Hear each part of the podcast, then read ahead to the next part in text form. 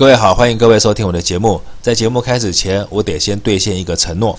什么承诺呢？就是因为有一个听众他跟我反映说，在上一集的节目中，我的节目标题叫做“韩国瑜的公道谁来还”。可是呢，他看了标题，点进去听完以后，他发现跟标题有关的内容其实不到二十秒。他的意思，他的潜台词好像是告诉我说，我看了标题点进去，结果睡衣都换了，你给我看这个。所以呢，后来我就在他的留言底下说，那不然这样子好了，下次呢我就再做一集，那标题呢跟内容也没什么关系，我标题写别的，但是内容就是把韩国的公道该怎么还再多做一些说明，算是对上一集的补充。那也希望这样的做法呢，这位听众你可以满意。当然这么做有可能顺了姑情扶嫂意，顺应了姑姑就得罪了嫂嫂。但是世界上任何一件事情一定都会有正反两派意见。就像最近听友们，你们有一些人会告诉我说，不要再提韩国瑜了，让韩国瑜好好修行。那也有另外一派网友告诉我说，要我赶快叫韩国瑜出来，再带领大家，甚至于希望我出来做韩国瑜的军师。两派意见都有，那我到底该听谁的？其实我可以告诉各位，我谁也不会听，因为本节目要是不秉持个人风格的话，那我相信既有的听众不但会跑光光。而且我节目连名声都没有了，所以我节目一定会保持个人的风格，我想怎么做就怎么做，大家就凑合着听吧。好了，不废话了，我们来谈韩国瑜。好，那承接上一集，韩国瑜的公道谁来还？我觉得这句话只要分两个部分来讨论就可以了。第一个就是谁来还，第二个是怎么还。只要把这两个概念讲清楚了，韩国瑜的公道谁来还？接下来该怎么做就会非常明确。先说找谁还，我觉得这个部分要分三个。第一个当然是绿色的媒体跟网军，第二个是蔡英文本人，第三个当然是全台湾的老百姓。我为什么这么说？第一个我不用讲了，大家都知道，要是没有绿色的网军跟绿色的媒体铺天盖地的抹黑跟扭曲韩国瑜的话，韩国瑜怎么会败选？第二个当然是蔡英文，因为刚刚第一个所做任何事情，就是蔡英文本人以及他的团队受益的嘛。要是没有蔡英文的团队跟他本人受益，第一个他们怎么有能力，怎么有钱去做这些事情呢？第三个就是台湾老百姓，为什么要谴责台湾老百姓？因为你们的智商、你们的眼光、你们的想法、你们的思考深度。通通不及格，也就是因为如此，所以你们才会被蔡英文他们所指导的第一个项目，这些绿色媒体跟网军所带风向，然后选出了一个只会花钱、只会跪舔美日的一个领导人。这样的错误不谴责你们，要谴责谁呢？这是找谁还的部分。那至于该怎么还，我相信很多人都觉得说韩国的公道陈其迈会还，可是我不这么认为，因为。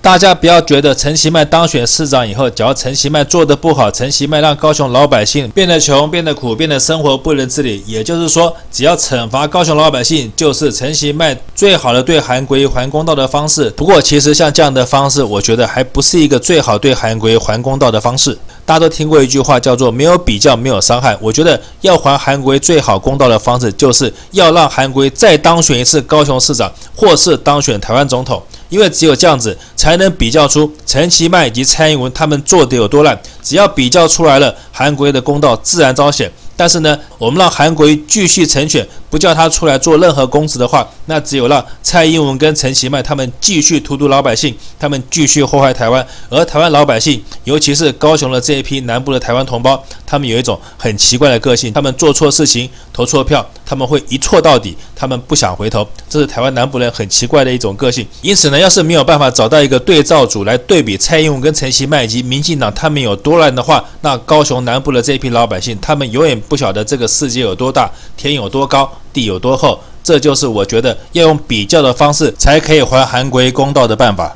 说到这边，我相信一定有很多听众问我说：“那蔡英文他们做票啊，啊，NCC 啊，中选会啊，大法官啊，通通是蔡英文他们把持。韩国就算出来选，怎么选得上？是你这样说，我也同意。可是呢，要是不做的话，是不是什么机会都没有了？而且所谓的还公道、讨公道，你这个苦主本人你也得自己出面嘛。要不然，就算我们这些人帮你出面讨的话，那对方可以不认嘛？因为受害人不是我呀，是你呀。所以说，韩国，假如说你希望有人还你公道。而且你想跟任何人讨公道的话，我还是那句话，我建议你出来阻挡，因为只有阻挡，你才可以有重新攻总统宝座的机会；因为只有阻挡，你才可以把韩家军的士气重新凝聚起来；因为只有阻挡，你才可以帮台湾老百姓救苦救难，才可以救天下的苦人于水火之中。这也是为什么我一而再、再而三的不断的希望你再重新出来领导大家的原因。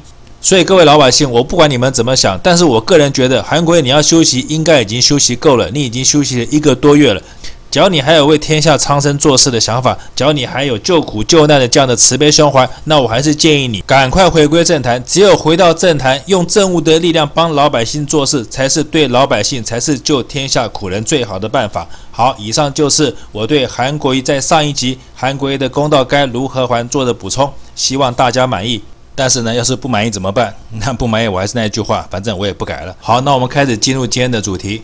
今天的主题呢，虽然不是一个新闻，是一个旧闻，因为我记得我在前几集中就已经提到过这个节目，这个在台湾很奇怪的一个争论节目。因为在这个节目里面的人，他们每次在讲话题的时候，要么手舞足蹈，要么人来疯，要么就好像吃错药一样大吼大嚷。每次看到这种画面，我都怀疑这些所谓的名嘴，你们是不是刚好今天拿到了亲子鉴定，结果你发现你的小孩根本就不是你的，要不然你怎么会这么神经病，每个都跟吃错药一样在那边手舞足蹈呢？所以说这个节目我本来就觉得是一个神经病的节目，可是呢，在台湾收看的人非常多，而且这个节目它在 YT 的订阅户超过百万。所以它可以说是一个影响非常深远的节目，但是呢，今天看到这个新闻，我是有点讶异的，因为有一个媒体人他曝光了这一些号称名嘴，但是事实上他们都是一群小丑演员，他们的价码，他们最高也就是演很大，在地上打滚或是大吼大叫这样发神经的行为。他们的价码也不过区区的四千块钱，我们就可以知道，其实，在台湾就算要混这一行，好像也不怎么好混。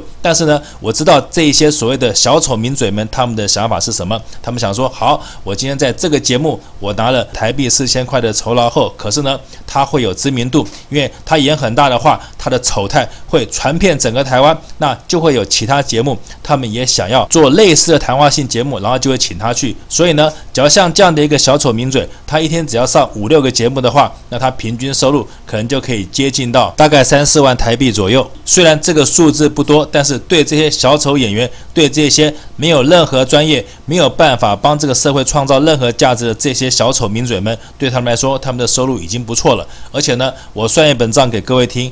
电视台他们做什么节目最省成本，而且可以赚大钱？就是像类似这样的政论节目。我刚才已经说过了，像这样的一个政论的乐色节目，它的订阅户是超过一百万的，也就是说，它的广告效应是非常大的。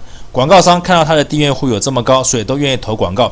假如他做一集节目，我们平均说他有五个来宾，一个人四千台币的话，也就是说，他一集。从来宾的制作费到来宾的上通告费，到主持人到工作人员，我觉得初估一下，他们做一集的制作费可能只需要台币五万块，也就是人民币一万多块。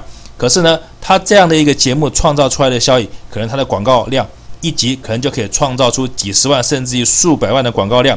所以他一集只花五万块的制作费，可是他却可以创造出百万以上的广告量。这么大的一块肥肉，哪一个电视台不想分呢？其实说穿了，所有的原因就是一个字，就是为了钱。当然，为了钱并不可耻，可是为了钱他污蔑别人，为了钱他颠倒是非，为了钱他捏造一些不实的谣言，那这样的节目就应该受谴责。这也是为什么我今天的标题要说这一群人就是一群贱货，因为只要用区区台币四千块，你就愿意大吼大叫，你就愿意放火把家里烧了，你就愿意公布你家的亲子鉴定结果。而这区区的四千块，其实你要是到马戏团去打工都不止，所以我才说你们是一群贱货，因为你们的行情真的是非常低、非常贱，只要四千块就可以叫你们演出比狗熊还不如的节目。你们这样的人不是一群贱货，那什么才是一群贱货？好，那说到这边，我们要如何看待这样的节目呢？我们是只要把它当成娱乐节目一笑置之就罢了，还是我们也要对这样的节目发起制裁？这样的节目已经严重影响台湾老百姓的智商。虽然台湾老百姓的智商并不那么高，可是要是再任这些节目以及相关的节目在媒体上胡作非为的话，那台湾的未来就不仅仅会变成一个鬼岛，而且会变成一个愚昧无知、下贱无耻的贱货之岛了。因此呢，我就想了一个办法，我觉得有一个办法或许可以来制裁这些垃圾媒体。什么办法呢？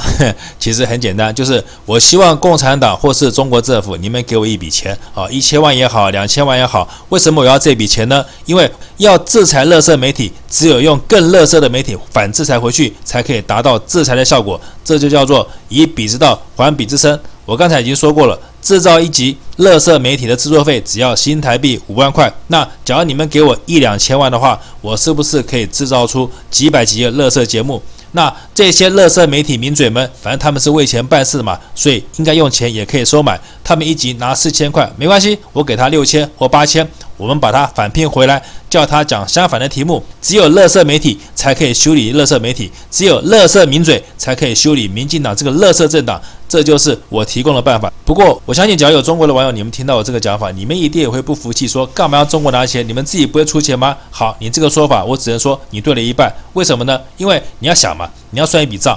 假如今天你们武力犯台的话，用军事力量打击台湾的话，当然你们可以消灭台湾。可是你们这样花的钱是不是更多？区区台币两千万，也不过人民币。四五百万而已嘛，你们只要花四五百万，然后我制作一个节目，就可以顺利消灭乐色媒体，消灭民进党这个政权的话，让台湾能够回归到中国的身边。那为什么你们要花几亿的军费，用军事的力量打击台湾呢？所以你们要不要算一下这本账？